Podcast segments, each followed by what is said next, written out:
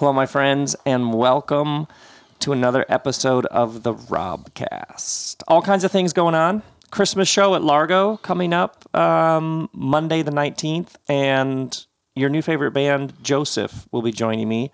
And my Christmas show involves light up nativity scenes and music, and I'm going to be doing this talk about land and politics and empire and resistance and what the actual Christmas story, the setting of the first Christmas story. So anyway, Largo Christmas show, it's always a blast, and um, we're giving all the proceeds to Charity Water, so that's just fantastic. And then uh, tour starts roughly a month from now. Um, first tour dates are in Tucson and Phoenix. I was just told Phoenix sold out. Still some tickets for Tucson. And then end of January, Santa Barbara, San Diego, and then from there we go all over the place. So it's the Holy Shift tour and my beloved friend Pete Rollins will be opening, and all those tickets are at robbell.com. And then Millones Cajones, my first novel, we did a limited run of hardcover. So, hardcover edition of the novel. So, if you, um, honestly, if you have that person here, like, what in the world do I get them? Millones Cajones, hardcover, limited edition at robbell.com. There, I'm taking care of you. We're all set. You know what I'm saying? Oh, and then one more thing. This is the last um, podcast of the year, and then I'm going to go off the grid for a little bit. Then I'll be back at some point in January, and we'll keep going. And I actually, in my uh, ever present notebook, have a long list of episodes um, brewing for next year. So um, we're going to keep them rolling, but sometimes you just got to go away. You know what I mean? And uh, cook it all up again. now, this episode, I am not alone in the back house because once again, Alexander Shaia has stopped by. Welcome, my good man. Hey, Rob. It's Hello, everybody. It's I'm, I get to be your last guest of the year. I'm excited. Hey. and those of you who have heard other Alexander Shaia Robcast episodes, you're already smiling because you know what you're what, what you're in for. Um, and we were emailing and about doing another episode, and you said, "I want to talk about the mythic dimensions of the Christmas story." Yeah. I was Absolutely. instantly like, I could feel Robcast listeners smiling already at you talking about the the mythic dimensions Yeah. of. Um, but first, let's back up. Two years ago, it's two years ago this week, Yeah. Almost to the day. Almost to the day. almost to the day. We did an episode. You weren't feeling well, and rushed to the hospital after we I got done from recording. here, from, from this chair to the emergency room. And I was really a pretty sick guy. Man, oh man, oh man. But now, you, I mean, um, having known you now for several years, you're like jumping out of your skin with life. Yeah. I, I didn't believe, I mean, I, I almost died. I don't say that dramatically, Yeah, but right. Um, the surgeon told me that the that what I was dealing with was so serious that it would be about a two year recovery. Oh, And- really? And, I'm thinking to myself, nah, it's like six months. It's been two years, and I can say he was about, he was right. I really, it's like I finally feel totally back in my body and excited about life. oh, I'm so glad. Yeah, yeah, Um, really. man, that was Christmas has come quite early this year for me. For a while there. it it was. I mean, I had no idea how sick I was. What everybody- you, what everybody have? What was the knew. official diagnosis, or what did you have? Well, um, I had a a, a, a, tu- a cancerous tumor in the colon, but what was really dangerous was I had sepsis, and uh, the infection was raging. And the surgeon said, you know, you had a day, a couple of days, but not much. So when you were here two years ago, Yeah, and then you went to the hospital, and you were like, "Rob, I'm not feeling that well. I think I'm going to go to the hospital." You get there, and the doctor says you had about a day. no. Uh, what they diagnosed was the tumor. Nobody knew about the sepsis until they opened me up. And that was the clock was ticking. The, the tumor was serious, but it was contained and, and I needed surgery. But the infection was the same thing that Patty Duke died just a few months after uh, my surgery. It's like the, and nobody knew about the sepsis. None of the blood tests, nothing was showing the sepsis. But when they opened me up, I was filled with infection. It's almost like you knew it, though. I knew I, I knew I wasn't feeling Right. well, but I always trusted my psyche to tell me when things was were really serious. And this one, I wasn't getting the messages. Although when I was sitting here, it was unmistakable. Go to the hospital. This is not whatever is Mm, going on mhm, is not mhm. just go home and rest. Right, right. So Yeah, well, I'm I'm so glad you're here. yeah. Me Okay, so me too. when we were emailing about you coming by today, coming from Europe on the way to Santa Fe, which sounds like a song, you stopped by LA for a bit, just stop by LA. um, and you said mythic. Is that what you said? Mythic Yeah. dimensions. the mythic dimension of Christmas.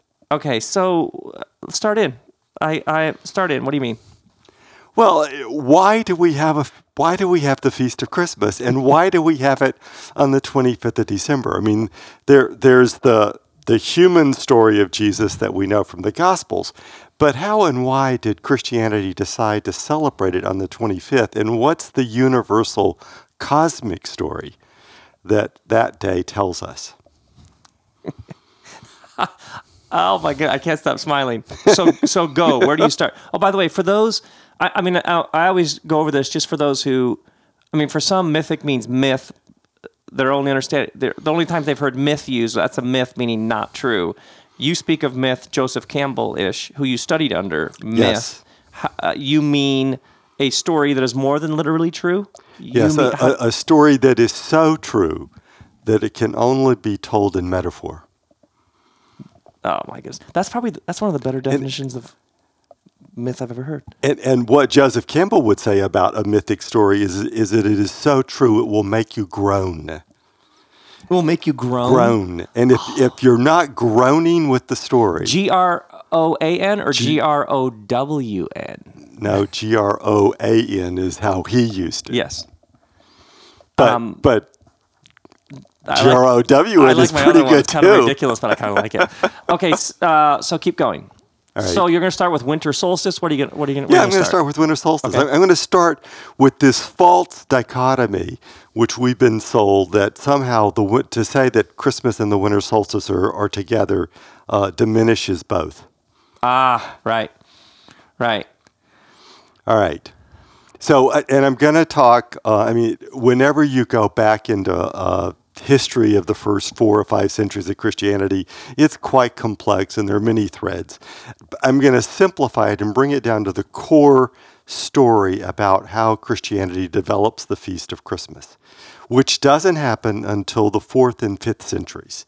Now, let's remember that the core feast that powers Christianity for the first four to five hundred years is Easter, and it's always Easter. But we develop Christmas because we have a particular need. As long as we Christians stayed in the Mediterranean, we stayed with our Jewish calendar, which was a moon calendar.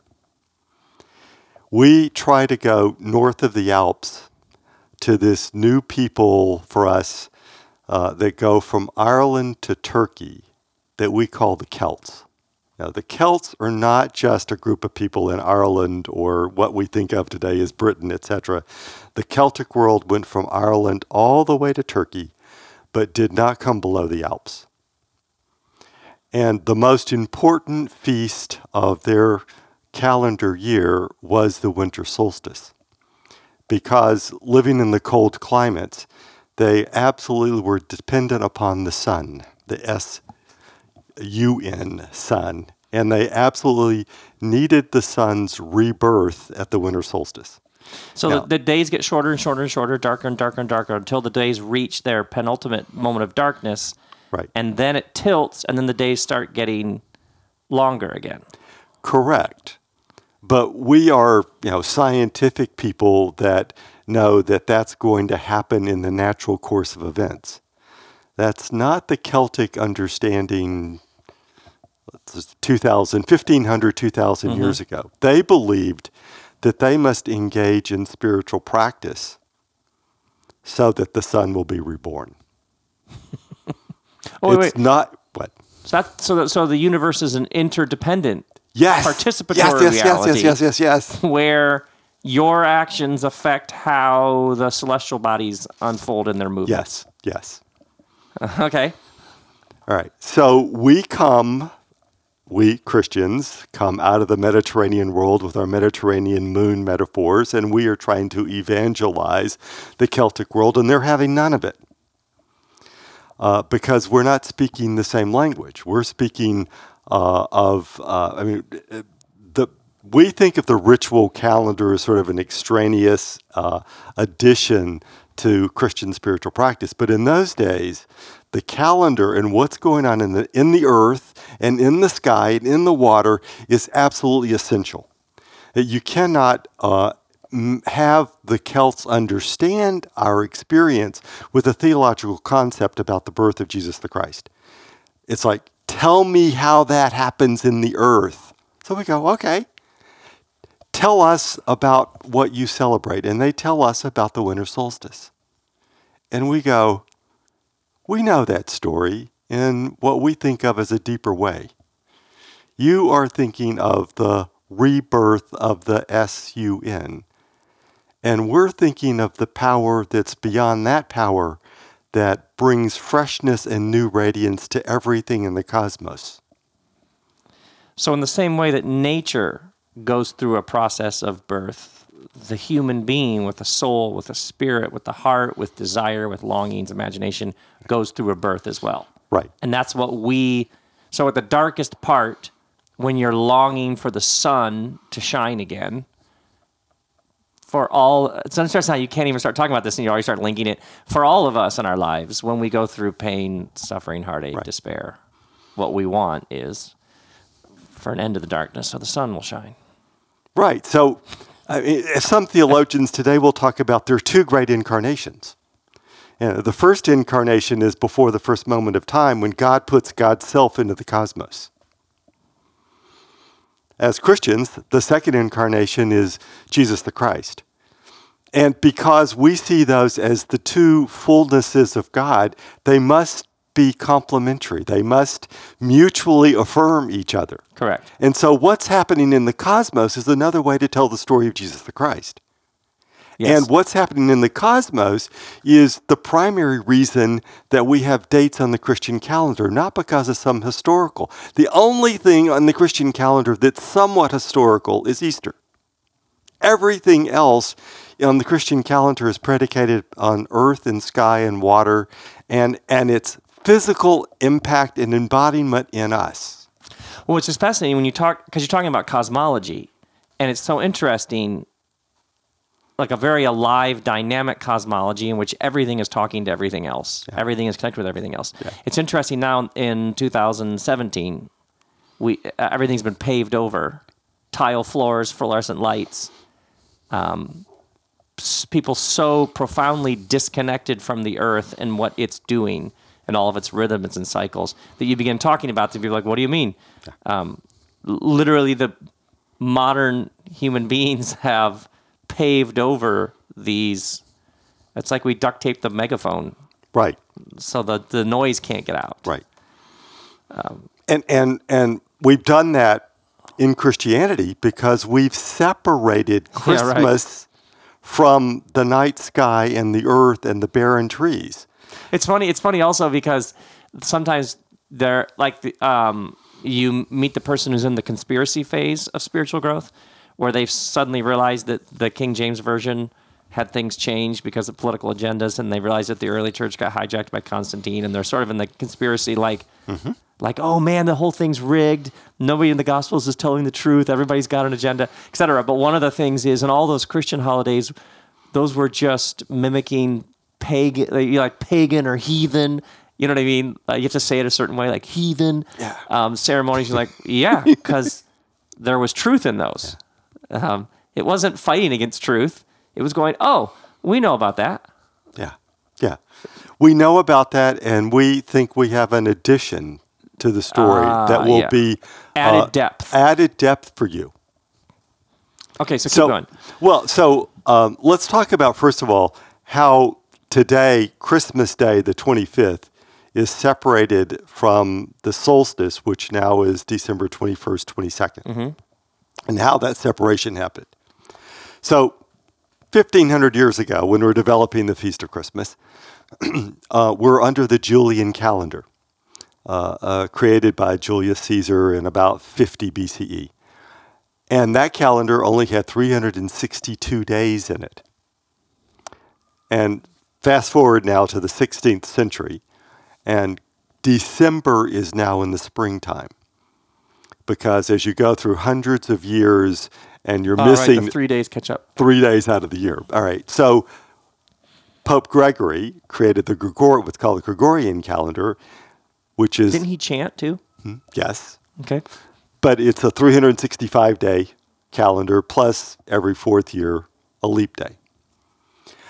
So now what happens in the in our Christian year is all of our feasts we've got this 3-day slippage. What do we do with our feasts? Because the Christian calendar is predicated on what was going on with the sun and the earth. That's where how all of our major feasts were set.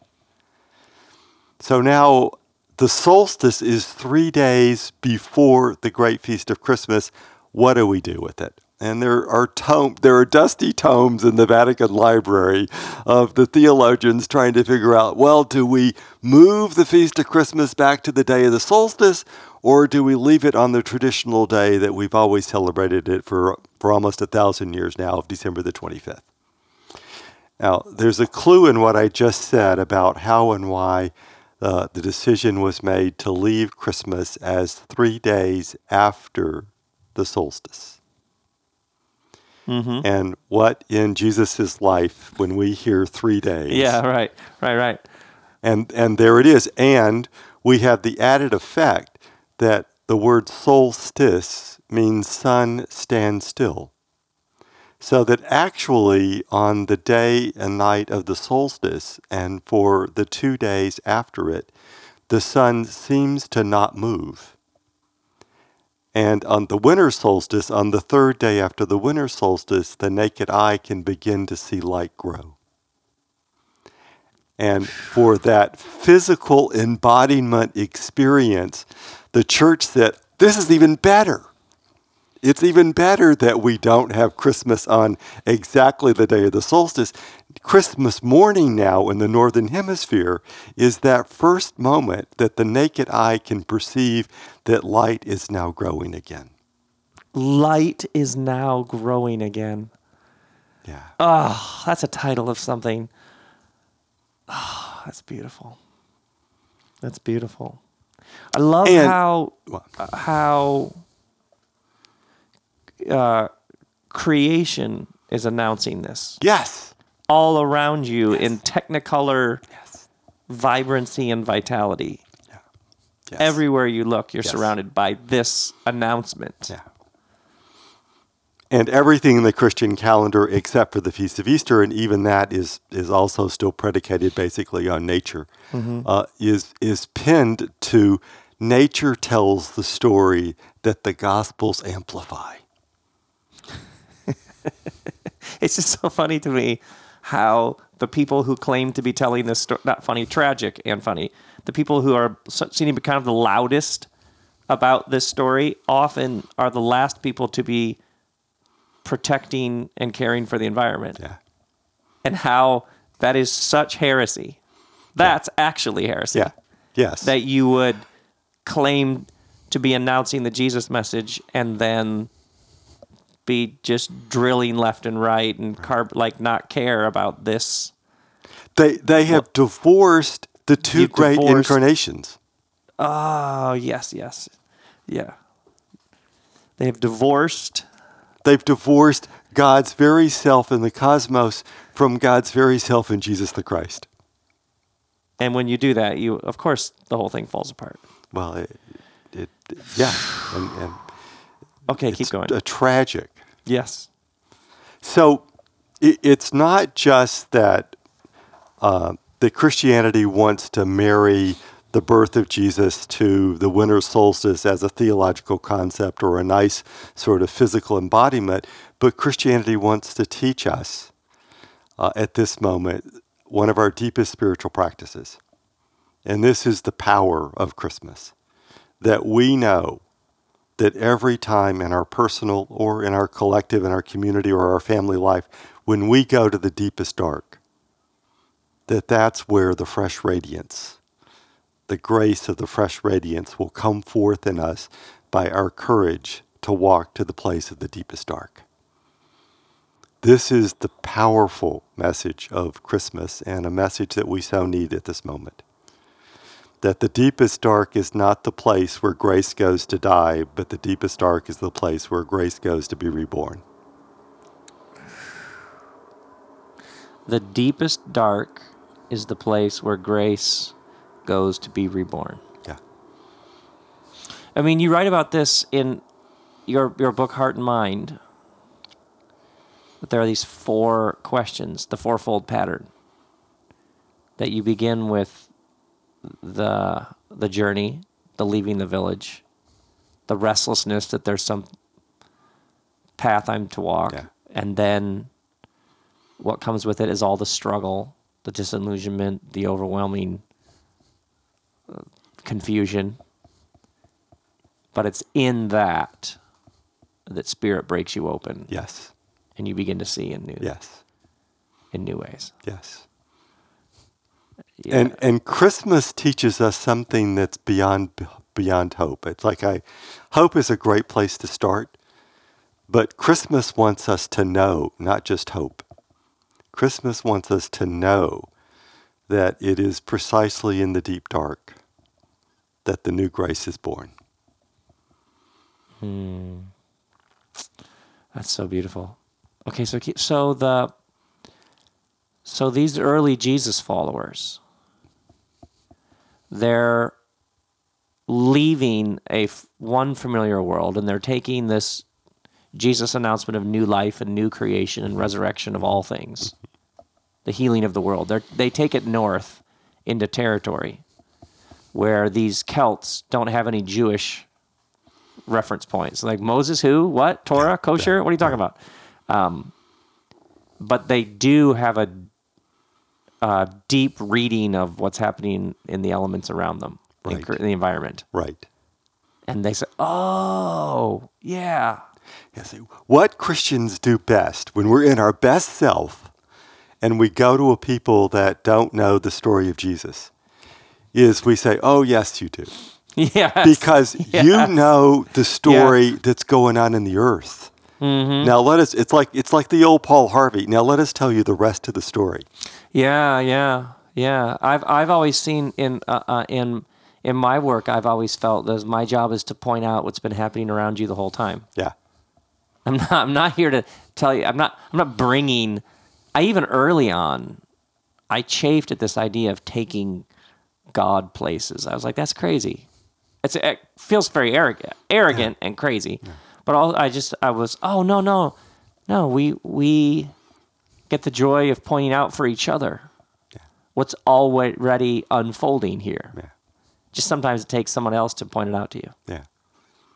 So I got- I've got two examples keep of, of what the Celts are doing and how we say, oh, we know that story. Here, here's, here's the more depth to what, to mm, what you Oh, yeah. already are Good. doing. So on the day before the solstice, which in this time, uh, 1500 years ago, is December the 24th, Mm-hmm. uh, the Celts are decorating the sacred tree. Now, they didn't have little trees in each house. They had one great sacred tree, which was somewhere in the center of the village.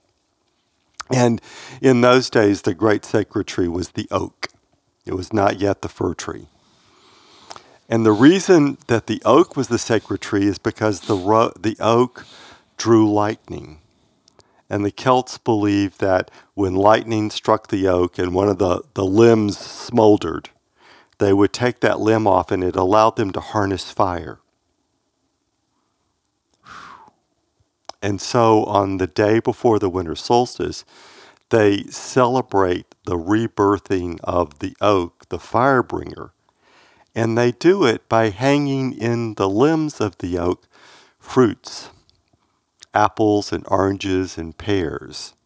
So you have this beautiful central tree of the sacred central tree of the Celts decorated with dried fruits. What's And- the significance of the fruits? Well, let's go just one step further. Okay. The Christians see this and they go, oh, yes, in the birth of Jesus the Christ, we are readmitted to the garden. And here is the tree of life at the heart of the garden. That's good. So they and when did the tree festival? What where's how far back do those origins date? They they go back to our first experience with the Celts, so we're talking fourth and fifth century, and it's like Okay. yeah, this is long this is the Celts? how long have the Celts been doing the solstice Oh, tree the, thing? Uh, well, I mean, the the Celts probably started as a people somewhere about four or five hundred BCE. So this is, and they, Oh, wow, okay. the, the the Celts in the northern climate, the tree is their great vehicle of understanding God. mm-hmm. Uh, the tree, which the roots are going into the earth, uh, and the top is going into the heavens, and it becomes that sacred connector of all. And they put a tree in the middle of the village. Now, did the lightning, hoping lightning would strike it? No, the the oak is a tree that lightning. Uh, the oak draws lightning. And why is that? And- by, and- the, by the way, what I'm sure that somebody who knows a lot about trees knows why that is. The elemental makeup of an oak. Of the oak, it it it often is struck by lightning, Fascinating. and because of that, the Celts in their lore believed that that's how they ultimately were able to harness fire, and so they honored the oak tree by building their villages around a central great oak, which was their sacred tree. They didn't cut a tree down and bring oh, that, it that was my next question. Okay, got it. It, it, it lives in as Yeah. the sacred tree, and they do sacred ritual around the tree from the winter solstice to the summer solstice. And that whole ritual of the Celts comes into Christianity. That's where the great tree comes into, in, into our tradition. Sure, sure. And it changes our shape of the cross.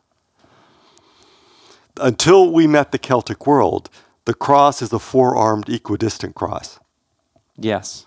But when we meet the plus Cel- sign. a plus sign.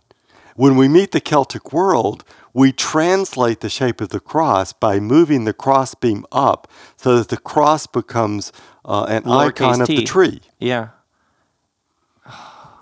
Seriously. Which is I, I- what this is teaching us is, is that we don't stand on history. Our, our tradition it does not stand on history. We don't take out, this is the true history of Jesus and this is why we do something. We go to a people and say, Tell me how you understand your world because Jesus is already here. Yeah. anyway. So uh, let's also look at at um, so in the ancient Christmas festival, December the twenty fifth, the winter solstice feast of Christmas, December the twenty fourth, the day that the sacred tree is decorated. And what did we do as Christians? We made that day the feast of Adam and Eve. The Feast of Adam and Eve? How have I never heard of this? Yeah, because it went out of the calendar about 500 years ago during the Enlightenment. And, Enlightenment. and then we have December the 26th, the, the next day in the, in the winter solstice Christmas festival. And we know we may know today uh, December the 26th is something called Boxing Day. Boxing Day, right? Yeah. But there's a whole story behind here.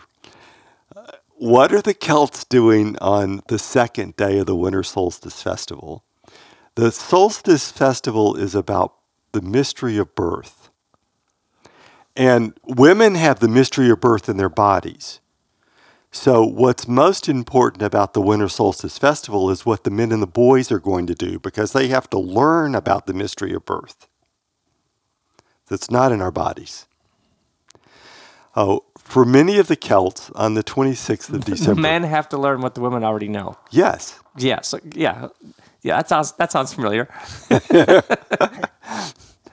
So on the 26th, the Celts, the men and the boys would go out and they would catch a wren, A. W R E N, a wren, mm-hmm. and they would kill it. And they would pour its blood into the earth to help the earth regenerate. Now, Christianity sees this and goes, and we, we want no part of the killing of birds.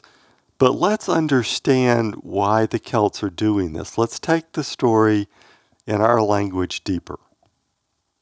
Uh, first of all, it's about men and boys understanding that the shedding of blood is necessary as part of the process of birth.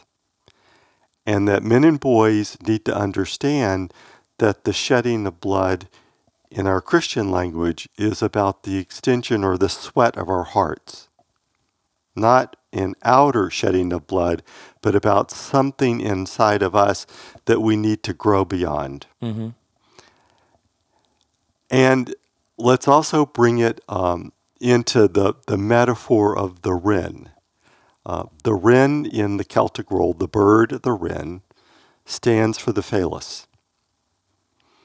And so men and boys are participating in this ritual, which teaches them that, that the phallus is something about generativity.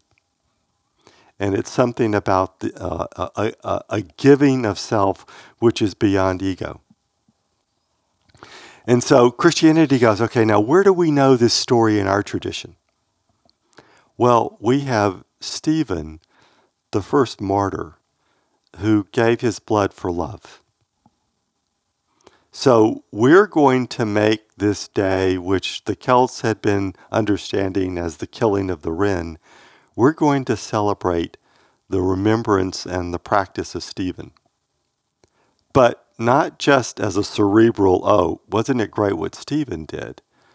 On this day, men and boys go out and gather food and clothing for the poor and the shut in and the widows because that's how you use your power. Yes. We go and we box food and clothing for the shut in and the poor and the widow, and we take it to them. This, this is so we have transformed the day from the ritual of physical shedding of blood, and we brought it inside to the internal acts that, that are necessary for the people to live to the springtime. You know, in the winter and the cold climates, the the generativity. Uh, because this, this, this is the most difficult moment of the year. You are the farthest from the fall harvest, and the spring is the farthest away. Yes.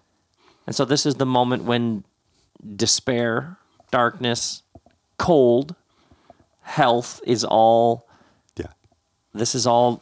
So it's going back to what people would have been feeling like. Yes. Or struggling with, right. or up against. Right. And it teaches us um, the other part of, of the what the core message of Christmas is. And it's the first message is it's the deepest dark where the radiance is reborn. And the second is that one of the practices that help us get there is generosity. That at the deepest dark, there's part of us that wants to pull in and be protective, and that's absolutely the wrong direction at this moment. The direction at this moment is share, share, share, share, share. Oh, that's beautiful. That is beautiful. That's where Boxing Day comes from. Yes. The Feast of Stephen. By the way, when you're trained as an anthropologist, was this all in your anthropology training or was this later? Where where did you where did you become curious about all these origins? Well, I, have always been curious about ritual because I know that ritual ultimately is a metaphor for spiritual practice. Mm-hmm. And that's my anthropology work. Yes. And so when I when I go back and I research what the Celts are doing and what Christians are doing, it's like I know that Christianity at its best is never taking something away. It's always giving something it's always giving a deeper understanding. It's always giving a deeper practice. It's adding layers and depth. It's adding layers and depth at its best. It's interesting how, for many people, when they think of the Jesus tradition, for many, especially in in the modern world, cut off from a lot of these traditions, for many people, it's just a, a long history of abuse and exploitation and uh, crushing everything in its path. Yeah. When a careful reading there's also a whole other story going on there. Yeah. I mean, both are true. Yes. There's no doubt that we, we yeah. our tradition has gone out and crushed. Yeah. But when we do it, when we're in our best self, Oh, that's an interesting way to see it. Yeah. Yeah, it was reading, reading the world and reading people, and um, yeah, that's really interesting. You know, uh, I was um, they they talk about these two macro and micro cosmic phases of the birth of a religion. That in the micro phase, it's um, trying to figure out what it is. So it's doctrines and dogmas and who are we and what do we believe and what are our statements and how do we read. Um, but the macro is when it moves from how do we solidify who we are to how do we give a good gift to the world. Right. And it totally shifts. Um, it totally shifts from you got to know where we stand to who are you and how can we help? And do we have anything to add to this? And that's just a fundamentally different posture of the heart. Yeah,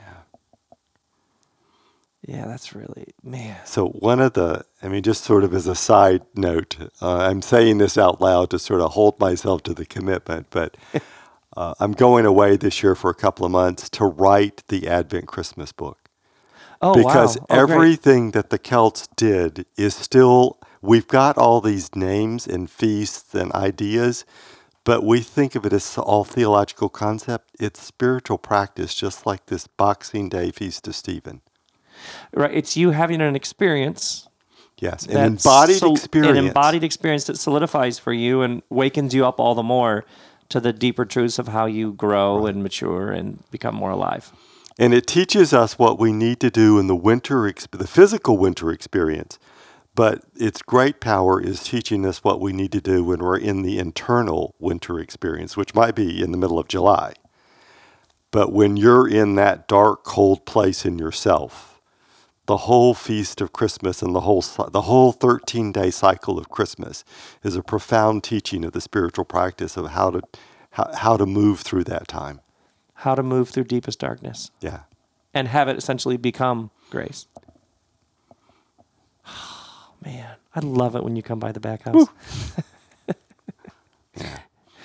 Oh, okay. So, so, So- keep going. Good. Well, it, Don't even um, don't tell me there isn't you have don't have a world more here. Oh, I do. It- It's, Okay. it's like you know, it- Give me some more. we don't have what. All right. So, uh, just as as sort of an interesting trivia, um, for the Celts, the winter solstice, which was a celebration of birthing, was dedicated to the goddess, and it was 13 days. And Christianity took that wholly into ourselves, but a little embarrassed by the connection with the 13 days of the goddess, we tricked ourselves uh, by just renaming the 13 days. We still have them. Uh, it's Christmas Day, followed by the 12 days of Christmas. but uh, you know, every good sixth grader will go to the calendar and count out from December the 25th to the 6th of January and say, "But there are 13 days. Why is that?" Because it's it's the Celtic calendar. I love it. I And- love it. And each day of those 13 days is about the spiritual practice of birthing and what you need to do uh, to have a deep birthing moment within you. Now, um, the other thing that probably would be uh, of, of great richness for us right now is to remember the four gospels that the early Christians told between sundown on December the 25th and noon or midday of December, uh, be- between sundown on the 24th and noon and midday of the 25th. This is um, the mythic story of Christmas that brings together the cosmos and Jesus the Christ as the one tapestry uh, of, of grace. So, do you want to hear this? All right. Did you have to ask? So it's sundown of the 24th. Uh, we would tell the story of the genealogy from the Gospel of Matthew. And yeah, it's that story that, that uh, as a reader, I would agonize if I were ever asked to to read that uh, before a community because it's got that long list of seemingly bore- boring male names. So and so begot so and so begot so and so. But let's, why is this the first gospel of Christmas? As it doesn't, it doesn't, where that gospel s- stops doesn't reference uh, Jesus the Christ at all. It, we're, we're at sundown, we're going into the darkness. And this gospel is helping us reframe from hope to knowing by reminding us of the story, because this genealogy stops five times to tell us the story of a dark, strange, weird moment in the Jewish history that nobody would have believed that this moment could have been the harbinger of a turnaround. That at this moment, this individual was in a darkness that people would have thought was going to end in calamity. And um, one of those stories, the, the first story is the story of Tamar. Uh, and Tamar is Judah's daughter in law, and Tamar's husband has been killed. And Tamar goes to Judah and asks that, that she would marry his third son so she could continue in the line. And he says, yes, yes, yes, but he's not acting on it. And so she goes and she dresses as a temple virgin uh, and prays that as Judah comes to the temple, this is 4,000 years ago in a very different time, but prays that as Judah comes to the temple, that God would direct him to lie with her, to, in essence, make love with her, in the hopes, in her hopes, that she would conceive. But she asks for Judah to give her his ring. Now, she's dressed in such a way that Judah doesn't recognize her, if that can be believed. And the text says is that when Tamar begins to show, Judah pronounces the death sentence on her. And she just asks that she might meet with Judah before she's killed.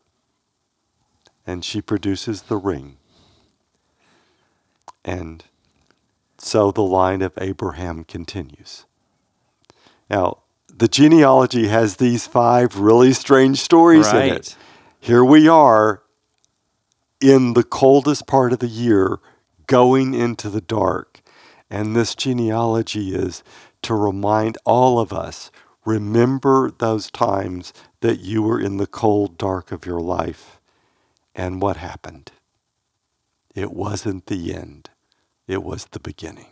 because those uh, four women in the genealogies that are mentioned, which is weird anyway. Yes. That on a male genealogy, you'd Yes. mention the women are all. That's all scandalous.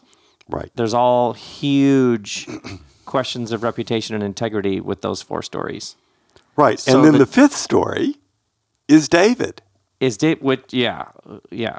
Yeah, who and in the genealogy, the first time David is mentioned as King David, and then David, the husband of Uriah. I mean, uh, yeah, the, the, the husband who Of by Uriah is the father of Solomon. Yes. And that's like a grocery store uh, tabloid headline. Yes. Right. Right. So.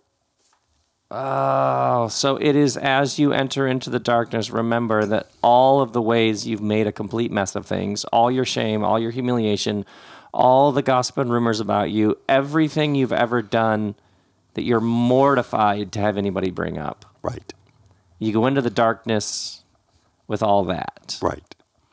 And that's the place that Jesus the Christ wants to be born again. exactly in your place where you feel most insufficient, unworthy, dark, dirty, spoiled, Right, soiled. Right. That's what I'm trying to say. right. Um, That's the place where this story meets you.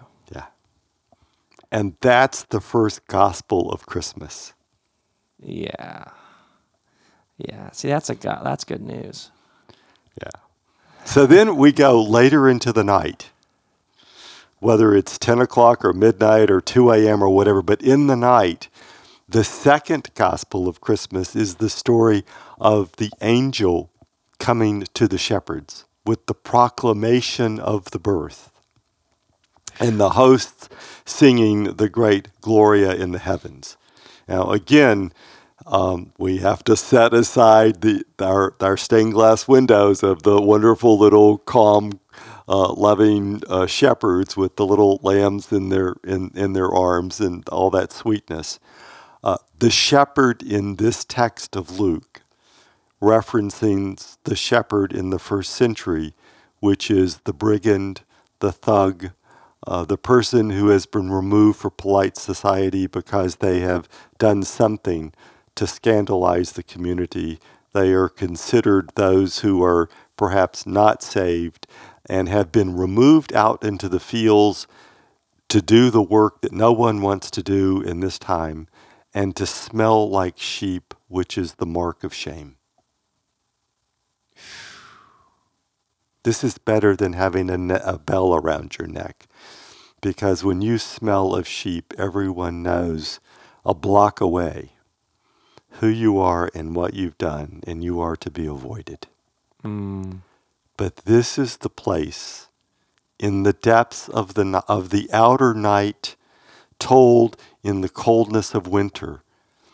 But this is about the inner story in us that as we go into that cold, dead, uh, nightly place inside of ourselves, whenever it happens in our life, whatever day of the year it happens, that that's where the angel will come to announce the birth.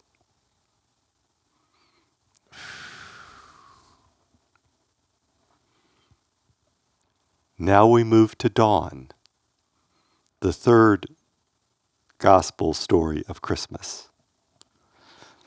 And at dawn, perhaps as we walk or drive to church, or perhaps as we're sitting inside church or we're sitting in our homes and we see the sun begin to rise.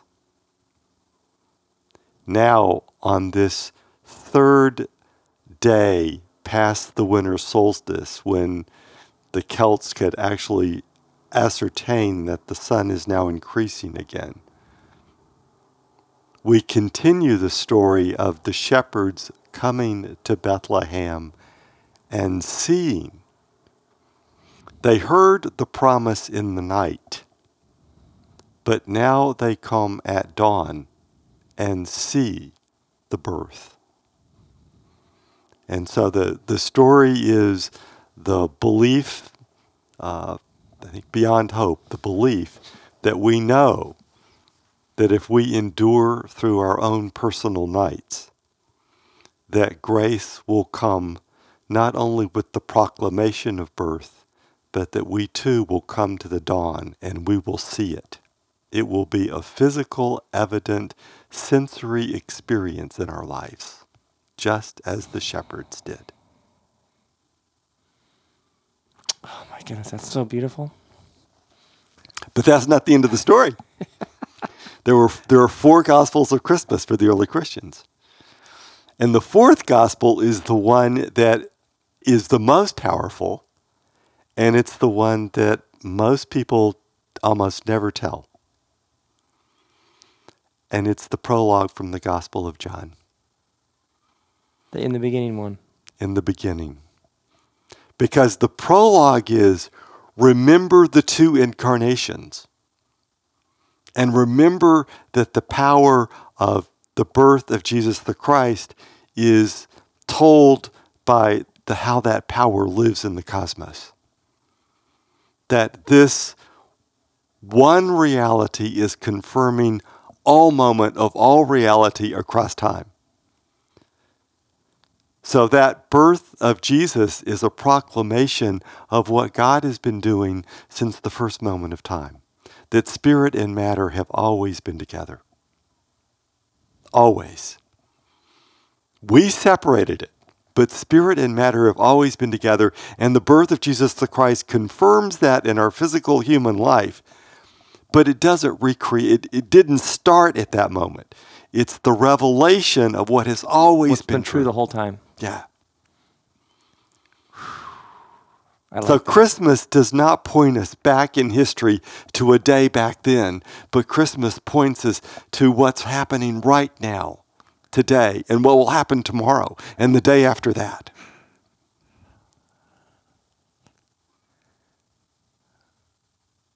That's So that we might believe, so that we might move beyond hope to knowing, to knowing. to knowing. Okay, wait. There's four though.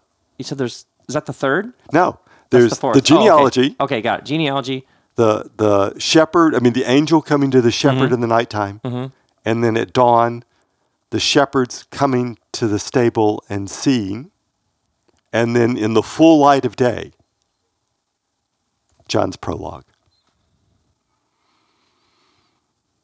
Oh man.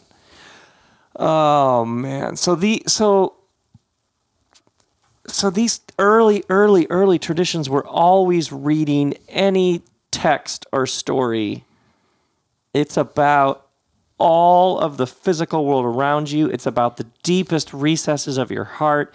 If it's true then it's true period. So it's true all quadrants all corners all levels are layers. Right, and the whole thing is shouting the whole time. right. Yeah. See, and that, but that we fun that we start with the earth. The earth is telling us the story well, it's funny to because because it can't just be a theological concept. Right, exactly, exactly. And it's so interesting to me how many, how so many people, their belief systems, or what they they were sort of picked up along the way, was this very narrow. Uh, the world's sliding off a cliff, and there's these few people over here who have the truth, and they're sort of, you know, handing out tracts or giving sermons or whatever about this little narrow, as opposed to, which is funny because I always intuitively, for me, even as a kid, was like, no, it seems like if it's true, it's true. So it's going to be everywhere. It's not going to be this group of people over in the corner. They might tap into it, but they would be tapping into the thing that the whole the, the whole thing is singing a song. yes. And you're free to join in and sing along. Yeah. Yeah. Yeah, it's just a bigger, wider. Yeah. Yeah. Uh, I love it. Yeah. I love it. I mean, Man, and we've always we've always story. had, had that line in the prologue about you know the this is long before the prologue talks about the birth of Jesus. That this that this word, this birth, this breath, this radiance is has been the light of all people. In the beginning was the Word, and the Word was made flesh. The Word dwelt among us. Through it, all things were made. Right. It's as big and wide as creation itself. Yeah. And it's the and it's the light of all people. Yes. You know, I've al- I've often been struck with for many people the Jesus story was told as the answer to a problem. Something went wrong and God was like, "What am I going to do?" Well, well, you need a job. Go down there. Fix it. okay, dad. You know what I mean? Like there was always as opposed but the gospel writers seem to be specifically speaking against that and apostle paul especially with like no no no no we're here to talk about the whole way the whole thing has been Yes. it's the mystery now Yes. revealed yes. Yes. we're not cramming something late into the game into the story we're talking about the full revelation of the what the story has been all along right. The two full incarnations. I'll tell you this this that newfound awareness probably happened to me a couple years into preaching when it started to open up for me. And I would like, oh, the whole thing because I because I came from the like silver bullet thing where you go and get trained and now you the preacher you have the silver bullet. So you now go give the people the truth and watch them respond. But then I started it was actually from studying the Bible. It was like, wait, wait, wait, wait, wait. No, no, no. That you are joining the choir. That's what you're doing. Yeah. Rob, your little your little tiny voice over here, you get to make a bunch of noise about what's been true the whole time. Yeah. All of creation has been proclaiming this. Yeah. And so now you get to add your little funky voice to this thing that's been rolling across the ages, Yeah. Which makes it so much more fun and true and dangerous and buoyant. And and that's interesting what you talk about moving from hope to knowing. Um, I don't know Yeah. what I hope for. I know what I'm experiencing. Yes. I know what I've tasted. Yeah. If that's any indication, I think we're going to be fine. Yeah. Yeah. I mean, I, I know I cannot give someone a reality that you've got to make the journey to discover it. I, yeah, I know that. Yeah, yeah, yeah. But in my life, I now know that when I go to the deepest dark, something miraculously happens. Oh man, oh man. And I know that right now, with the level of pain that we're experiencing Mm-hmm. and tumultuous and chaos, Yeah, yeah. this is the birth pains. Yes. These are the screaming birth pains of a phenomenal new radiance. I'm literally. I have paper right here. I'm gonna write. That reminds me.